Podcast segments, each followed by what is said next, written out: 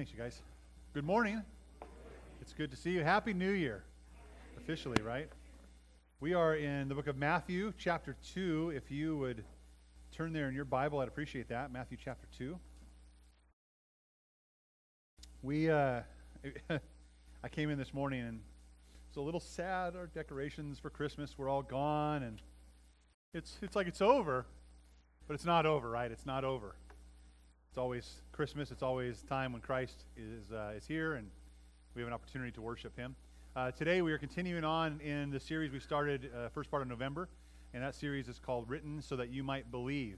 Uh, our anchor verse there is, is John 20, 31, and it, it says, But these things are written, and it's talking about the, the accounts of the gospel. Uh, we see what's written there for us. These are written so that you may believe that Jesus is the Messiah, the Son of God and that by believing you may have life in his name. And, uh, and today is no different than any other day. It's all about Jesus. Amen. Um, fun time. We've, we've, we're in the new year and we've, we've studied, uh, we started in the first part of John chapter 1, and we've, we've kind of started to harmonize and reconcile uh, the text of the New Testament, so of, of, the, of, the, of the Gospels. So Matthew, Mark, Luke, and John uh, are different authors writing to different target audiences for different purposes and have different and similar accounts of, of stories of Jesus, of the work and life of Jesus Christ. So for you and I, we get to see these glimpses, and what we're trying to do through this series is to put those together to see the big picture of who Jesus is and, and really see that it is all about Jesus, and then what do we do with that? So we've spent a lot of time recently in Luke, because Luke has a majority of the narrative about the birth of Christ, the Christmas story. But today we switch gears and go to Matthew, and we're working chronologically through this text. So we're in Matthew chapter 2 today. And Matthew chapter 2 is really showing us uh, the wise men story, right? It's, it's the story of the, of the wise men that came to worship Christ. Now, for you and I, when we talk about the wise men, we tend to think, well, the wise men, that's part of like Christmas Day. We see the nativity that we had set up here or in the lobby, and you see the nativity picture, and what do you see? The shepherds and Mary and Joseph and the animals, and you see three wise men, right? That they're there at the nativity, at the manger. And, and we see in Scripture today that that's not the case uh, uh, in the events that are, are presented. The events of the wise men likely took place uh, months, if not maybe a year after or more, the birth of Jesus Christ. And, and we, a couple things that help us understand that. This is just kind of a precursor for the text today. Uh, we know that when they came, that they were led to a house where they found the child, Jesus, and his mother there at the house. So it was at a house. It wasn't a stable with a manger. Uh, we also know that um, when Mary went to the temple, remember, she had Jesus and then she went to the temple. Last week we talked about Jesus being dedicated or presented. That when she gave her offering, that she, she gave the sacrifice, she didn't give the expensive lamb, right, and bird sacrifice. She gave a double bird sacrifice, two turtle doves and two pigeons, because she was poor. Now remember, when the Magi came, what did they present Jesus and his family with? Gifts of gold and frankincense and myrrh. Very expensive things, right? If they had a big, big pot of gold, they wouldn't have had to bring birds. They could have brought a lamb. So after that had happened at some time, when we see the Magi show up, and then we see it more clearly in this story, and we'll read the text together in a moment. But we see more clearly when, when Herod decides that he can't stand the thought of Jesus or a threat to his throne or his kingdom, and he wants to, to wipe out that threat, he, he sets aside uh, to find out when the star appeared that sent the wise men there. And he calculates this, and he figures any kid two years old or younger is toast. And he, he sets out to have them murdered so that, that that child that was born to be king of the Jews would be wiped out. So it was likely that he was between, oh, a month or two old and, and a year or two old. So that's kind of what the text implies, and we're going we're gonna see that. A couple of other things that are, that are different in the story. We, uh, we see that we t- tend to think there were three wise men, right? The, the three magi, and we don't know. Scripture doesn't say. It just says that wise men came from the east. We think three because there were three gifts gold, frankincense, and myrrh. And we tend to think that that must have been one for each king. Well, who knows? Maybe one of them gave three and the rest gave nothing. I don't know. Right? Well, there could have been one. Well, it could have been one. It could have been two, right? Because they're men, wise men, two or more. Could have been 30 or 50. 200 might have came. Who knows? That would have caused quite a stir, though, right? So today we're going to really look at this text and unpack wh- what the uh, what the account really is giving to us. Uh, the sermon title today is Christ's Infancy. So, uh, as we talk about this sermon series, every single sermon title is going to have something about Christ because, as the Word of God is written, it's all about Christ. And we're going to see that really, hope, in depth today and, uh, and hopefully stir in your heart just that, that peace and that excitement knowing that it's all about Jesus and it's always been all about Jesus. So we are in Matthew chapter 2. We're going to read 1 through 23 together. I'll pray for us first, then we'll get started, all right? Let's pray. Father, we are so grateful to be here today. We're so grateful uh, to worship you and to, to bring ourselves here to overflow with the joy that we have from the Christmas season of remembering about Christ's birth and, and that God came in the form of a man, God, in human flesh, human likeness, to live and to die in our place. And Father, it's, it's because he is full, both fully man and fully God that he could die and then rise from the dead, conquering sin and death once and for all. So, God, we, we thank you for that. We embrace the grace that you've offered us. God, we thank you that you have a continual love for us, a, a Hesed love, an enduring covenantal love for us. That, God, you will do whatever it takes in line with your covenant to reveal yourself to us and to pursue us that we might come to know you as Savior. So, God, help us to see you more clearly today. We ask that you would open our hearts and our minds to be receptive to the text. God, that you would, you would convict us of sin, that you would challenge us to change, that, God, you would conform us into the image of your Son, Jesus Christ. And it's in his glorious name we pray. Amen. All right, Matthew chapter 2, verses 1 through 23. And then we're going to read one verse out of Luke uh, in the chronological order here. It's Luke uh, 2.39. When Jesus was born in Bethlehem of Judea in the days of King Herod, wise men from the east arrived in Jerusalem, saying, Where is he who has been born king of the Jews? For we saw his star at its rising and have come to worship him. When King Herod heard this, he was deeply disturbed, and all Jerusalem with him. So he assembled all the chief priests and scribes of the people and asked them where the Christ would be born. In Bethlehem of Judea, they told him, because this is what the, was written by the prophet. And you, Bethlehem, in the land of Judah, are by no means least among the rulers of Judah, because out of you will come a ruler who will shepherd my people Israel. Then Herod secretly summoned the wise men and asked them the exact time the star appeared. He sent them to Bethlehem and said, Go and search carefully for the child. When you find him, report back to me so that I too can go and worship him. After hearing the king, they went on their way. And there it was, the star they had seen at its rising. It led them until it came and stopped above the place where the child was. When they saw the star, they were overwhelmed with joy. Entering the house, they saw the child with his mother Mary. Falling and falling to their knees, they worshipped him. Then they opened their treasures and presented him with gifts of gold, of frankincense, and myrrh. And being warned in a dream not to go back to Herod, they returned to their own country by another route. After they were gone, an angel of the Lord appeared to Joseph in a dream, saying, Get up, take the child and his mother, flee to Egypt, and stay there until I tell you. For Herod is about to search for the child to kill him. So he got up, took the child and his mother during the night, and escaped to Egypt. He stayed there until Herod's death, so that what was spoken by the Lord through the prophet might be fulfilled. Out of Egypt I called my son. Then Herod, when he realized that he had been outwitted by the wise men, flew into a rage. He gave orders to massacre all the boys in and around Bethlehem who were two years old and under, in keeping with the time he had learned from the wise men. Then what was spoken through, the, through Jeremiah the prophet was fulfilled. A voice was heard in Ramah weeping and great mourning, Rachel weeping for her children, and she refused to be consoled because they are no more. After Herod died, an angel of the Lord appeared in a dream to Joseph in Egypt, saying, Get up, take the child and his mother, and go to the land of Israel, because those who intended to kill the child are dead.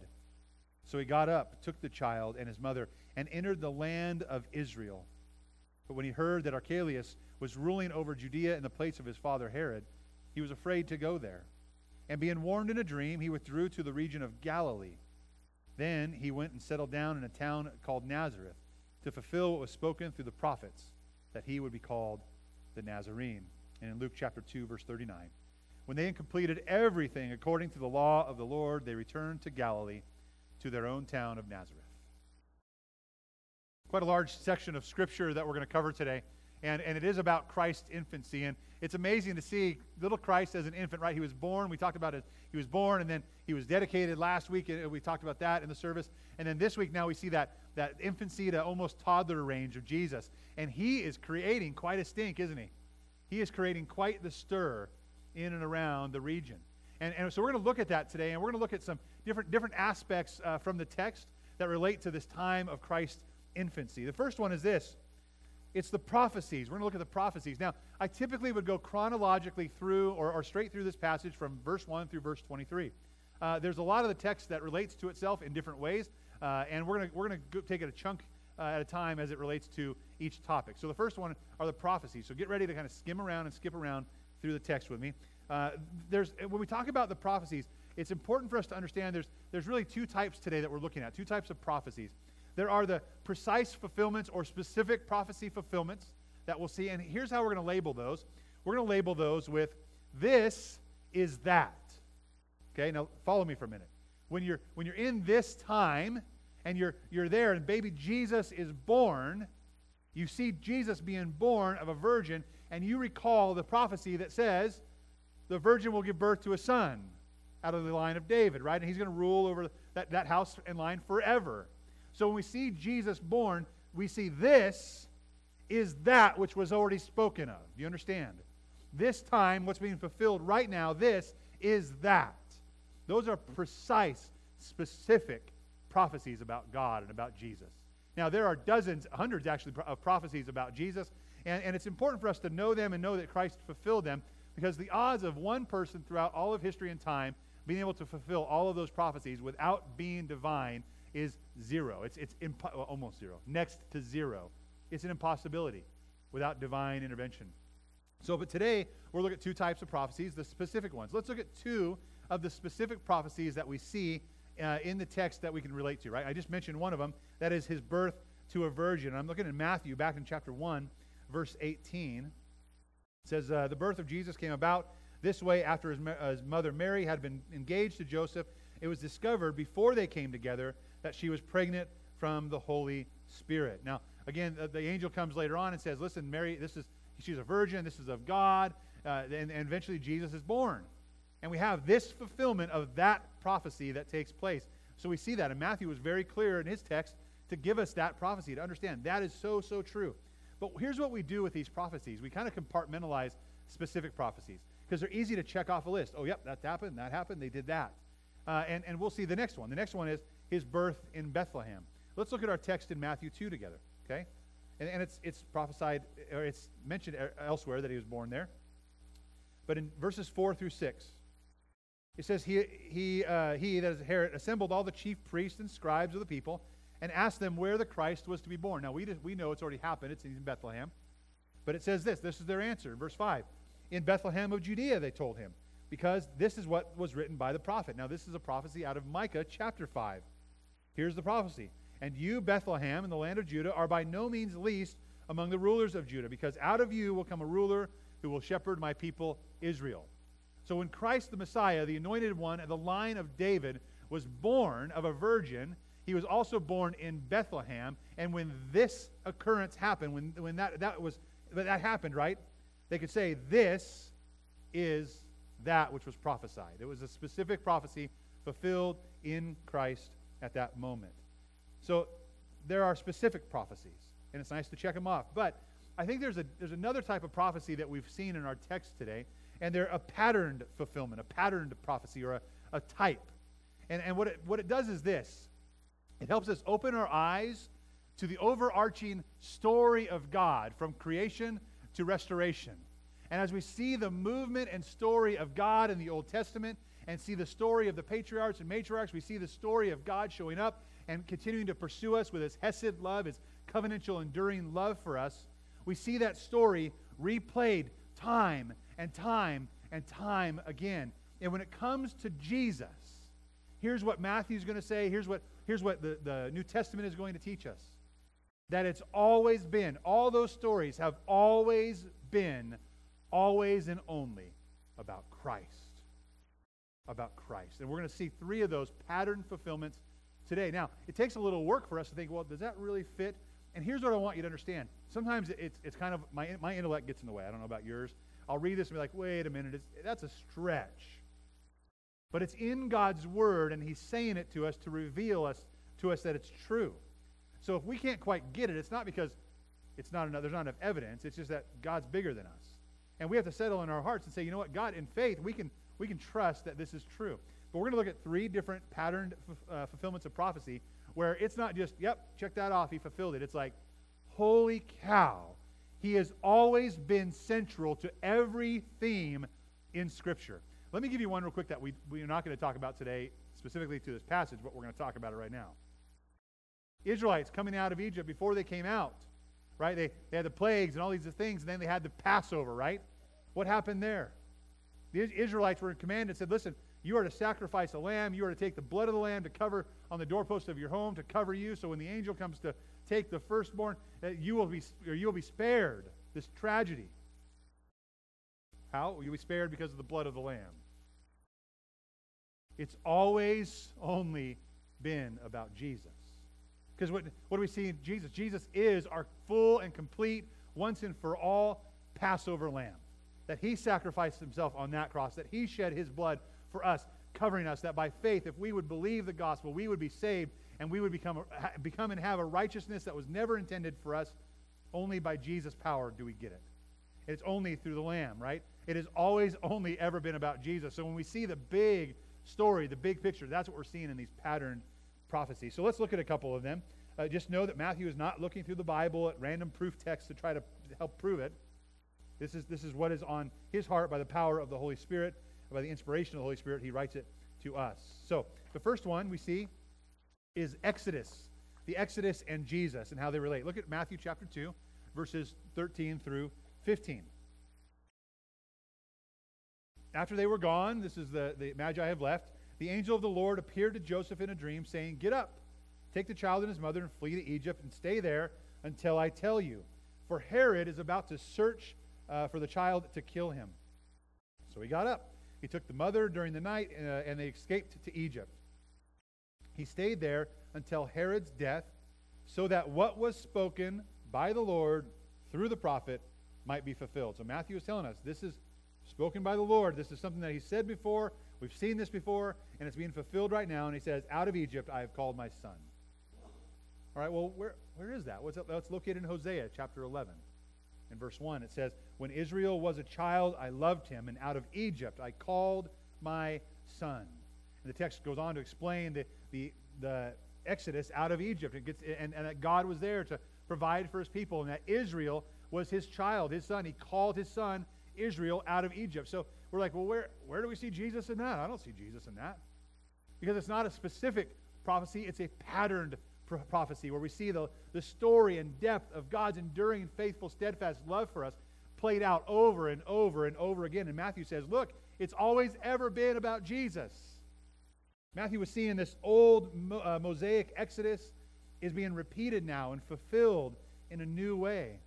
But Jesus isn't just our new Moses, like a new deliverer. He is the embodiment of Israel himself and a new and better son that's been given for us. We see Israel, who, who God calls his son, and we see this perfect, amazing picture of Jesus, who God calls my beloved son.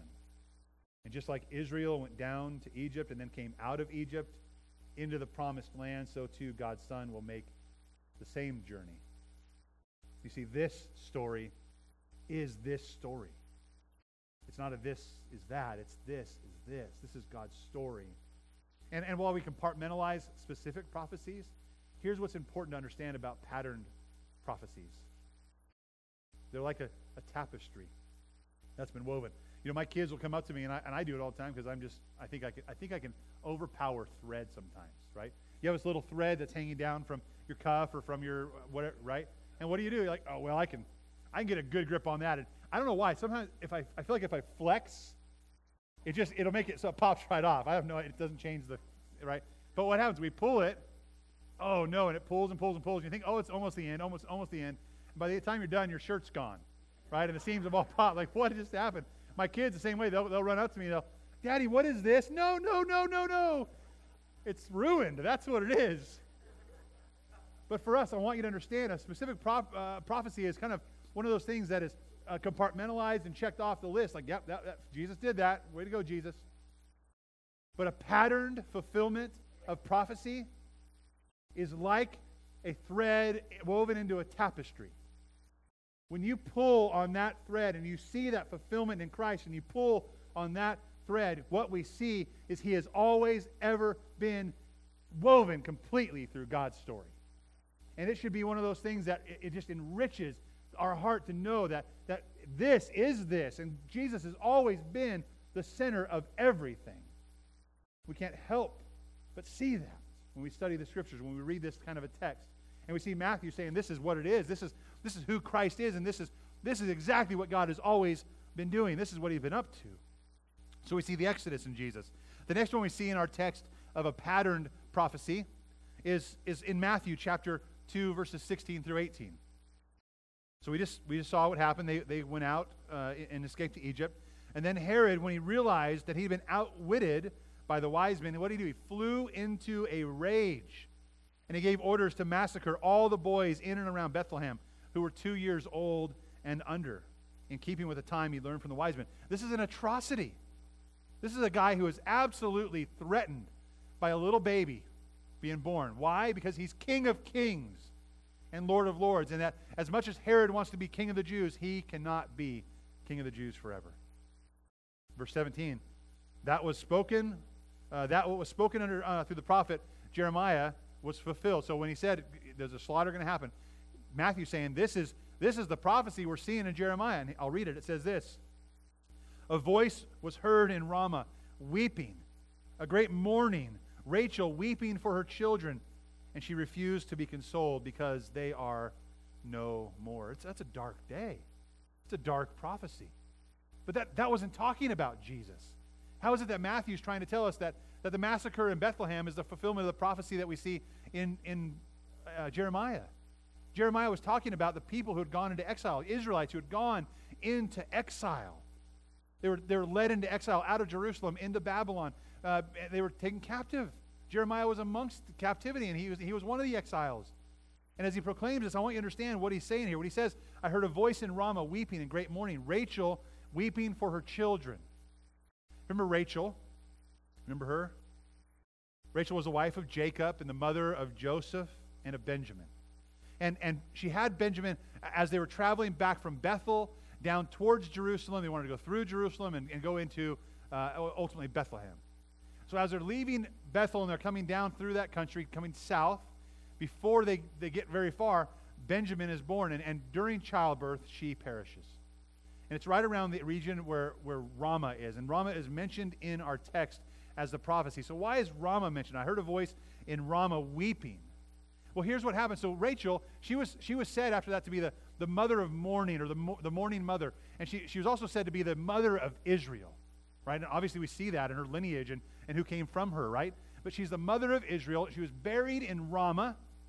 And, and later on, what happens in this prophecy is about is it's about those, those Israelites taken captive by the Babylonians, and they're marching them out of, out of Jerusalem. They're marching them where? North. And they're marching them right through Ramah, right where Rachel is buried. And what Jeremiah is saying, it's as if Rachel from her grave sees Israel, her children, walking by into exile to be no more. And she's weeping over them, and she can't be consoled because they are no more. That's what the prophecy is talking about. But remember, it's not a this is that, it's a this is this. So, how does this work together? How does this coincide with Jesus? Let me go on. I want to read a little more of that prophecy to you from Jeremiah. It's out of Jeremiah chapter 31. I'll read verses 16 through 17. So she was, didn't want to be consoled or comforted uh, because her children are no more. This is what the Lord says Keep your voice from weeping and your eyes from tears, for the reward for your work will come. This is the Lord's declaration. And your children will return from the enemy's land. There's hope for your future. This is the Lord's declaration, and your children will return to their own territory.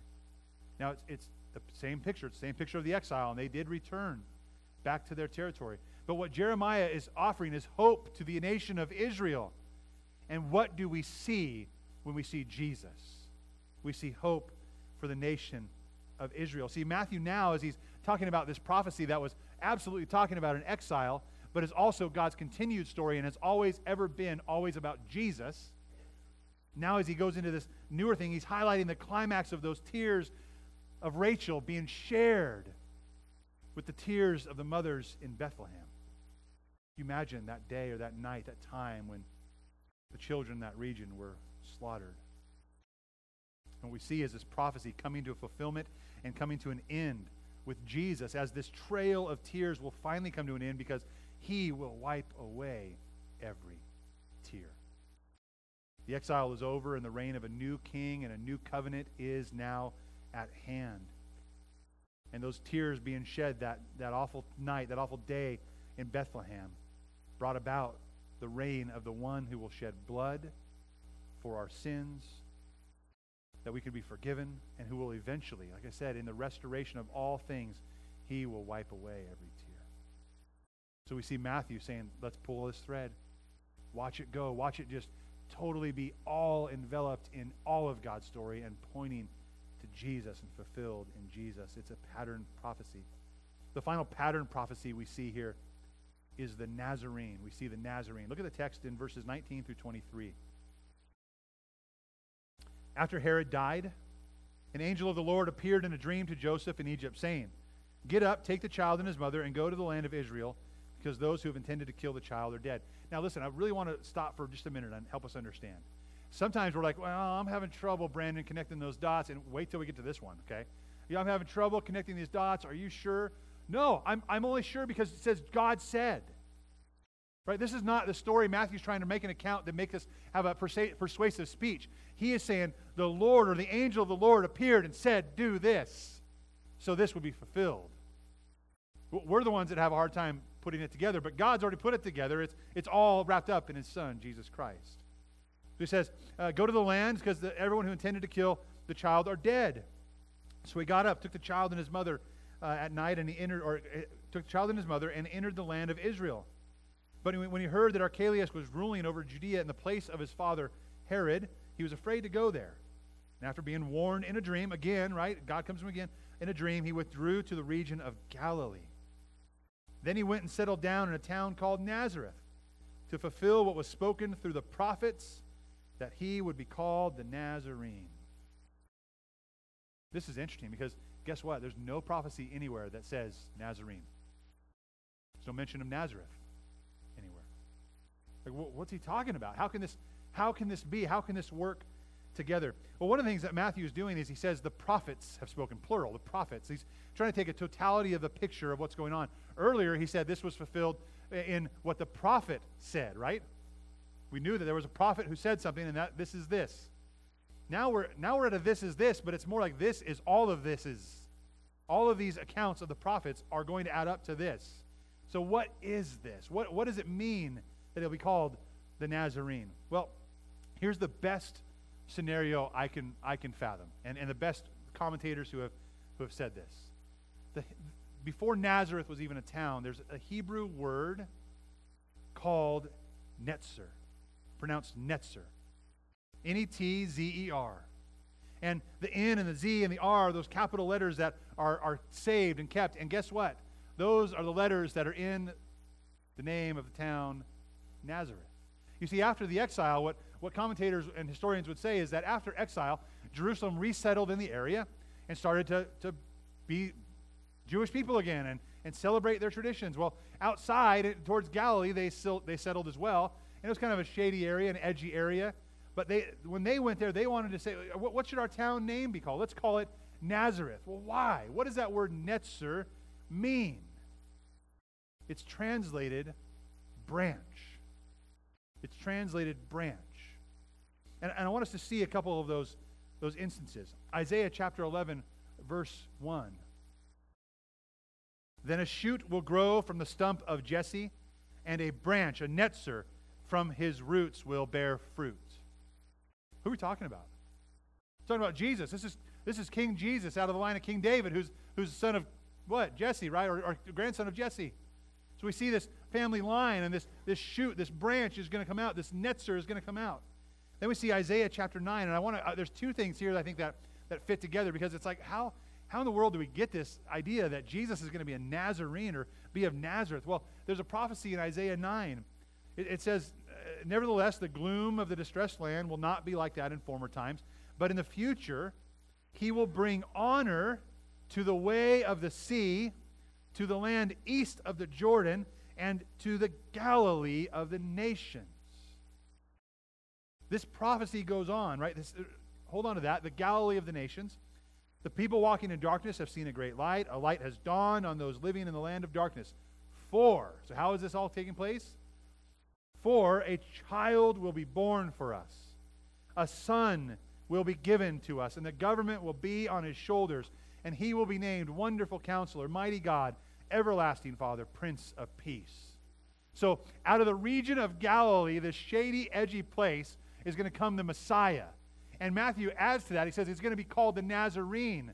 Why? Because he's from Nazareth. Why does he live in Nazareth? Because Nazareth was named after the one that would come, the anointed one that would come, the branch out of the line of David. So when, let me read one more. Jeremiah 23. This is good stuff, right? I want you to understand when we, when we look at patterned prophecies, it's like God taking an exclamation mark and just stamping it right at the end of it. Jeremiah 23, 5 through 6. Says, Look, the days are coming. This is the Lord's declaration. When I will raise up a righteous branch for David. He will reign wisely as king and administer justice and righteousness in the land. In his days, Judah will be saved, and Israel will dwell securely. This is the name he will be called Our Lord, for the Lord is our righteousness. It's always only been about Jesus. So when Jesus gets, gets word, his family gets word, go to Nazareth because that's going to fulfill the prophecy that he'll be called the Nazarene, what's he really being called? The branch the anointed one, the Messiah, the king that would come out of the house and line of David. Praise God, that's who he is. It's that loud exclamation point. See? Got to see? It's always been my story, and it's always, always been about Jesus. It's never been anyone else. So I want us to understand, I want us to think about something. Too often, even in our faith, we have a compartmentalized faith.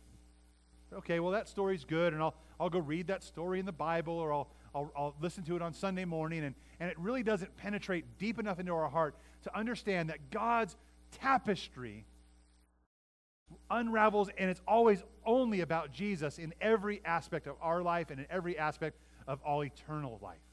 It's always about Jesus. So as we walk out the doors, as we go to our work, as we go to our school, I know kids' school starting up next week, sorry. As we go back to our normal routine, that tapestry and God's story is still unfolding there. And guess what it's all about? Jesus. It's about Jesus being revealed to you and to everyone, and about God drawing us closer to Him. So don't leave that compartmentalized prophecy or that compartmentalized story at the door or on your nightstand or in the church building. Take it with us, understanding that, it, that it's, the thread is always the same, and God is continuing His love story even now pursuing you and I and revealing himself to us. Amen? So, number one was the prophecies. Let's go to number two. What else, what else is going on in this story? Well, we looked at the prophecies. Let's look at the star. The star. Let's look at back in Matthew chapter 2. Let's look at verses 1 and 2 and then 9 through 10 together. After Jesus was born in Bethlehem of Judea in the days of King Herod, wise men from the east arrived in Jerusalem saying, where is he who has been born King of the Jews? For we saw his star at its rising and have come to worship him. That's interesting. Let's look at verse 9. Going on, after they heard the king, they went on their way, and, and there it was, the star they had seen at its rising. And it led them until it came and stopped above the place where the child was. When they saw the star, they were overwhelmed with joy. There's something going on here, right? Now, let's, let's talk about these magi, these wise men from the east. Um, they're actually best described and, and seen in the book of Daniel. And you can see the book of Daniel when, when uh, the king called the magi, the magic men, to come interpret his dream, and they couldn't, he, they, he, they couldn't do it, right? Who eventually did? Daniel eventually did, right? And, and they formed a relationship with these magi, with Daniel, and, and it was a, a favorable one. Even when all of the satraps and prefects and everyone wanted to kill Daniel and set a trap for him, they did not. And you can read more about that historicity in the scriptures. But there was a relationship with Daniel, with a Daniel who loved God with all of his heart, a Daniel who knew the prophecies and prophesied about the coming of Christ. We knew that this, this was going to happen. So the Magi had some sort of inkling of what was going on. Well, how do they know? How do they know, this, like, where did the star thing come from? Because we don't see that really. There's one instance we see that, that we think they may have pulled from, and it's in Numbers chapter 24. Verse 17, it says this A star will come from Jacob, and a scepter will arise from Israel. Oh, okay. There's a, star, a star is coming. A star is going to be born, right? And a scepter. Someone is going to rule and reign as king. So, in, in their heart of hearts, whatever prompted them, it was the power of the Holy Spirit. And it was stirring inside their hearts, convincing them that the Messiah, the king for all people, would be born. Now, these men were learned men, they were highly educated men. Uh, they were not ones that just on a whim, they were not the, the hocus pocus weird stuff. I mean, there was some, some magic going. That's where we get our word magic from, magi.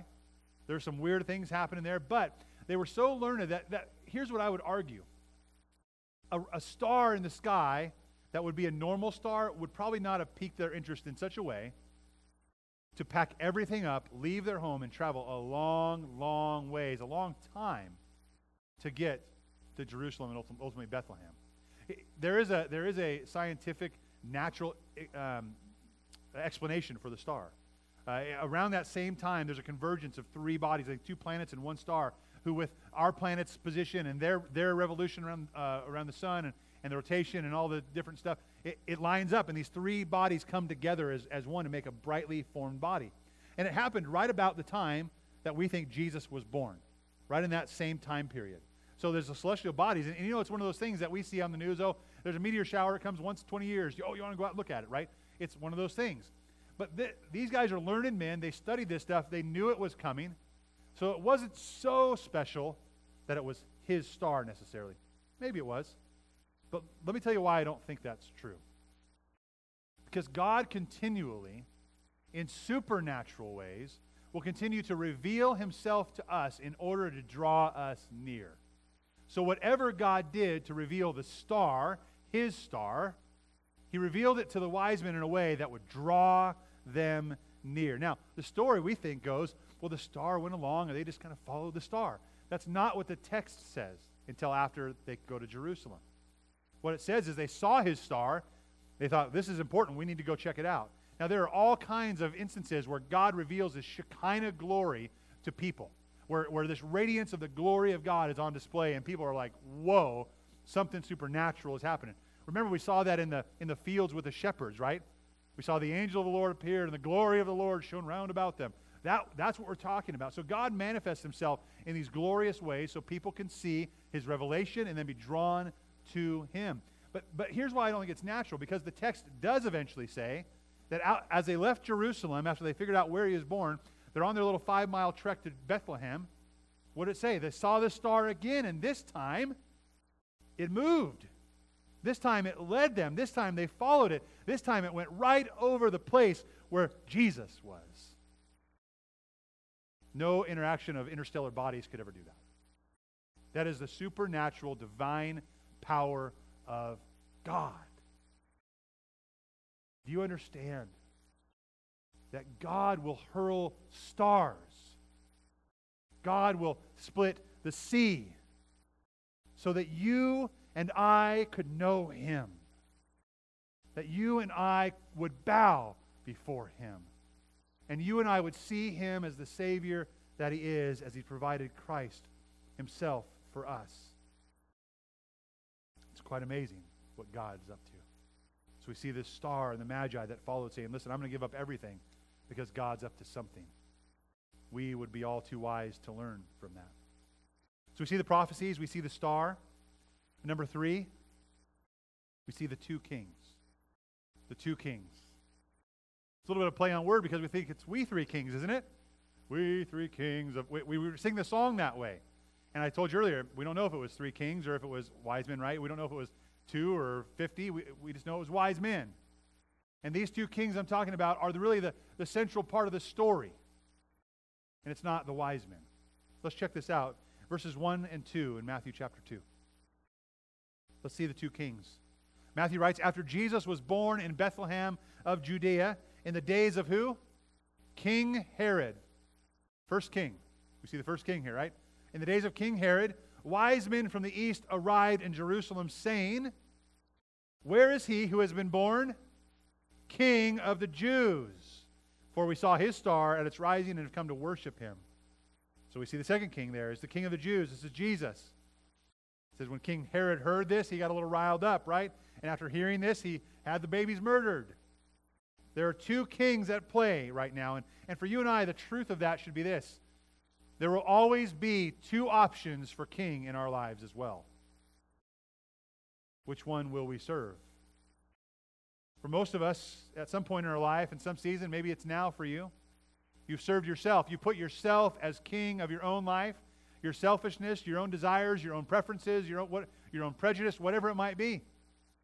You've made yourself king for your own comfort so you could rule and reign over your own life. You like your own thoughts the way they are, you like your own way of living, and you're going to stick with that. That means you're king.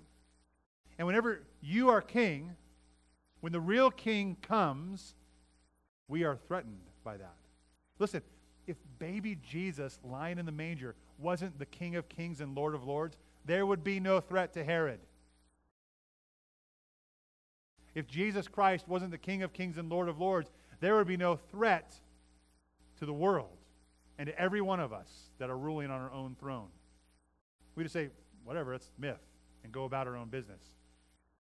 But he is king, and that means something. Psalm chapter 2, verses 1 and 2 says this Why do the nations rage and the peoples plot in vain? See, listen, when the Magi came to visit Jesus, they came to worship the one who had been born king of the Jews. All credit was given to him. They came to a king and asked, Where's the king? How dare you say that? Why do the, the nations rage and the peoples plot in vain? The kings of the earth, they take their stand, and the rulers conspire together against the Lord and his anointed one. All our conspiring, all our plots, all of our rage inside of us, all of our hostility towards Jesus is all towards Jesus because he is a threat for you and I to reign our own lives and to rule our own lives. But he's not a threat, is he? He's the king that came to serve. He's a king that put on a crown of thorns and went to the cross so you and I could have life. He's not there to take away your life and to give you a bad time and to rule over you and lord it over you and make you a slave. He came to break the chains of bondage that are on our hearts. He came to free us from sin and the sentence of sin. He came to give us forgiveness. And in giving us forgiveness, give, him, give us himself and a righteousness that will guarantee our inheritance with him in heaven. Forever. That's what this king is all about. Mary knew it. Mary, when she sang her song, when she knew she was pregnant with Jesus, she sang the song, and this is part of it. He says, He, attributing to God, has done a mighty deed with his arm. He has scattered the proud because of the thoughts of their hearts. He has toppled the mighty from their, from their thrones and exalted the lowly. Listen, there are two kings, but only one is King of kings and Lord of lords and he will win. In the end, here's, here's the deal it's good for us to be toppled, it's good for us to be taken down a notch or two or all the way. It's good for us to be ruined by him. Because one day we will stand before him and he will ask us this question Who is your king? Asking in the form of, Who has been your king? Because at that moment, every knee will bow and every tongue will confess that He is Lord. But that will be too late if we have kept ourselves on our own throne and made ourselves or something else king other than Jesus. There are two kings. And that, that leads us to the last and final point. This is the most important part of this for us.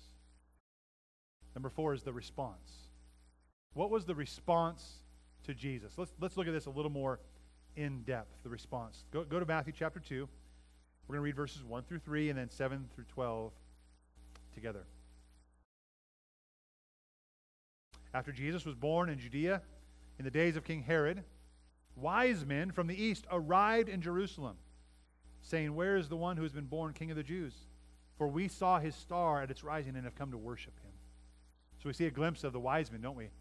There's faith there. There's like there was a star that appeared, and by faith they packed up and left. And not only did they pack up and leave, it wasn't a circus they were going to. They were bringing themselves to lay flat on the ground before little baby King Jesus and give themselves wholly and completely to him in worship. When King Herod heard this, he was deeply disturbed, and all Jerusalem with him. We'll come back to that. Then Herod secretly summoned the wise men and asked the exact time the star appeared. Then he sent them to Bethlehem and said, Go and search carefully for the child. When you find him, report back to me so that I too may go and what? Worship him. Nope, that's a lie. That's not his intent. After hearing the king, they went on their way, and, and there it was, the star they'd seen rising. It led them uh, until it came and stopped above the place where the child was. When they saw the star, they were overwhelmed with joy, right? This response out of their heart of faith and worship. Entering the house, they saw the child with Mary, his mother, and falling to their knees, they worshiped him. And they opened their treasures and presented him with gifts of gold, frankincense, and myrrh. And being warned in a dream not to go back to Herod, they returned to their country by another route. There are three responses we see here. And I think there are three responses that we see in, in, in humanity all across the board. There's two kings, three responses. The first response we see is indifference. Indifference. It's one of those positions that, that says, I, listen, I just don't want to cause a stir. I don't want to I don't want to ruffle any feathers. I don't want to stir the pot. I don't want to get people worked up about stuff. It's like it's like at Christmas time and holidays when family comes. We don't talk about religion when family's around. Grow a spine. Talk about something important. Don't respond indifferently to Jesus. Because if we do, so will the people around us. I want you to understand, they came to find who? Who did the, the Magi come to find? The one that was born King of the Jews. Were the Magi Jews? Absolutely not. But Jesus in Bethlehem, born to a Jewish family in Jewish times in Jewish country near Jerusalem, where all his, his countrymen were, all the Jews were there, these learned people. Think about this. They came to Jerusalem and they had to ask the question. This is, this is a Jeopardy like for 100 question, Alex. This is like, where's Jesus going to be born? Uh, where's Bethlehem? Right? That's, that's the answer. When he came, they came in after having to ask that question. Herod had, had to also ask it, by the way. But the ones who knew the answer, they were Jesus' people. They were the Jews that he was to be born king over. They were the ones who knew the prophecies. They said, oh, yeah, the, the Messiah is going to be born in Bethlehem of Judea. And these magi are like, yeah, we're here. We saw the star. We're going to go check it out. And what did his own people do? He came to his own people, John says, and they what? Received him not. Indifference is, Jesus, Oh, okay. And then we bury our head back in the sand or back in our Bible study books and don't even look up to see Jesus. The Jewish leaders, the Jewish teachers, the Jewish people were all indifferent. Remember, they came and, and it troubled Herod. Herod was troubled, and it said, and all of Jerusalem with him. Herod was troubled because that was a threat to his throne. Jerusalem was troubled because Herod was troubled. Like, oh no, don't make him upset. Don't upset daddy, right? They were, they were troubled. And so indifference causes us to kind of sulk back and not push the, agenda, not, not push the topic, not, not investigate further. Indifference was the response that we saw here. We should not be indifferent and bury our heads back in the sand. Then we see hostility. That's another response we see, right? Hostility. Now, both hostility and indifference are in the same camp. It's rejecting the Messiah. Whether by hostility or indifference, you reject the Messiah. Hostility is this hating of Jesus and everything that's associated with him. This is seen in the attitude of, of the attack on his followers, on his teachings, on his church, on his kingdom. You know, in our bulletin today, you have the prayer force alert. It's for us to prompt to pray for persecuted churches. Why? Because people hate Jesus. They, are, they know that he's a threat to their way of thinking, their way of life, their way of power, their way of status. And they're right, he is, because one day everyone will kneel. But they don't want to kneel. They hate Jesus. It's this choice that people make and when their own reality is being threatened. when my own lifestyle is being threatened, when my own, my own way of thinking or living, I, I don't, I don't want to change that. Make no mistake, Jesus is a threat to that. He came to call us to repent, to let go of all of those positions and statuses and, and whatever preferences we had, and to embrace Him fully. That's what He's called us to do. But what He knows is that when we do, He will be the greatest treasure, and He will always be the most satisfying treasure for us. We will be most satisfied when we humble ourselves and get life in Jesus. That's what He gives us. Jesus is a threat. You know why? Because if Jesus is king, it means that you are not. It means that I am not. And that should be a reality check of the Christian heart every single minute. You aren't king. I'm not king. Jesus is king. He's King Jesus. And when he's king and we're not, it means our dethronement. It means our submission and surrender. It means that you and I can no longer lead our own lives and agenda. It means we bow to him. It's, it takes this humbling of ourselves before the real king, just like the wise men did, so that we might find real forgiveness and we might find real life. And in that life, there's joy and a treasure that will be better than anything we could have ever made on our own. So the response is either indifference or hostility, or that third way we're talking about now is this faith filled humble worship. And we see that in the wise men, right? Although his own people were indifferent to him and, and many were even hostile against Jesus, it took Gentiles, right? Unbelievers, non Jews, that heard, and, and rich non Jews, and that traveled from a far, far off country, traveled many miles, maybe years, to get to see Jesus. It took them rightly responding in faith to the way that God revealed himself to them and that God was drawing them to himself. And as they, as they responded in faith, the response of the faithful is this that we would bow before God, our King, the Savior born for all people, not just the Jews. John tells us that he came to his own people and his people did not receive him, but he says, but to all those who did receive, he gave the right to become children of God to those who would believe in his name. See, there's life in Jesus Christ. As we look at this text, we look at the, the gloriousness of this text, there's a couple things to think about. One is this there is a choice to make. You and I have to answer the question who is the real king of the Jews? Right? And, and in that, there, there are two kings. Who will be my king? Who will I humble myself before? Or who am I going to elevate? Whose voice are you going to listen to? Am I indifferent in some way? Am I too quiet and too passive, not seeing what Jesus has in store? Am I hostile? Will I be hostile when Christ presents himself? Maybe even now the hostility in you is rising and you can feel that bubbling up inside you because Brandon keeps saying Jesus and I'm tired of it. Sorry. Jesus is the real king, and that's why he's a threat. You've got to do something with that. Will you be indifferent? Will you be hostile? Or will you, like the wise men, bow low with whatever gifts that you have and adoringly worship him? This account of the story, the first thing is we have a choice.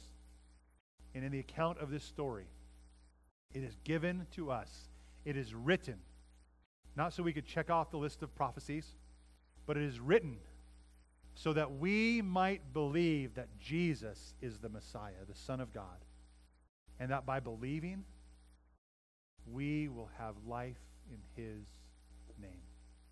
Amen? Let's stand together and pray.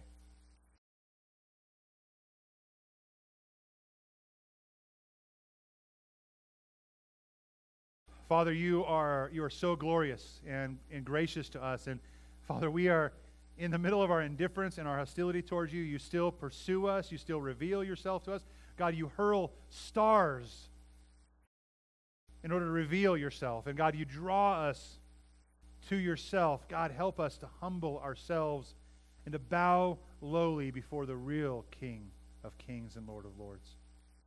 And God, well up in us an excitement and a joy and an exclamation point stamping the fact that all of Scripture informs all of Scripture, and all of in Scripture, all of Scripture form, uh, informs us about you, Jesus, and how we can believe and through faith and have life in His name. Help us to believe. Help us to respond to you in the appropriate ways, in humble adoration and worship to you, giving of all that we have to you, because you, God, are our greatest treasure. And we pray in Jesus' name. Amen.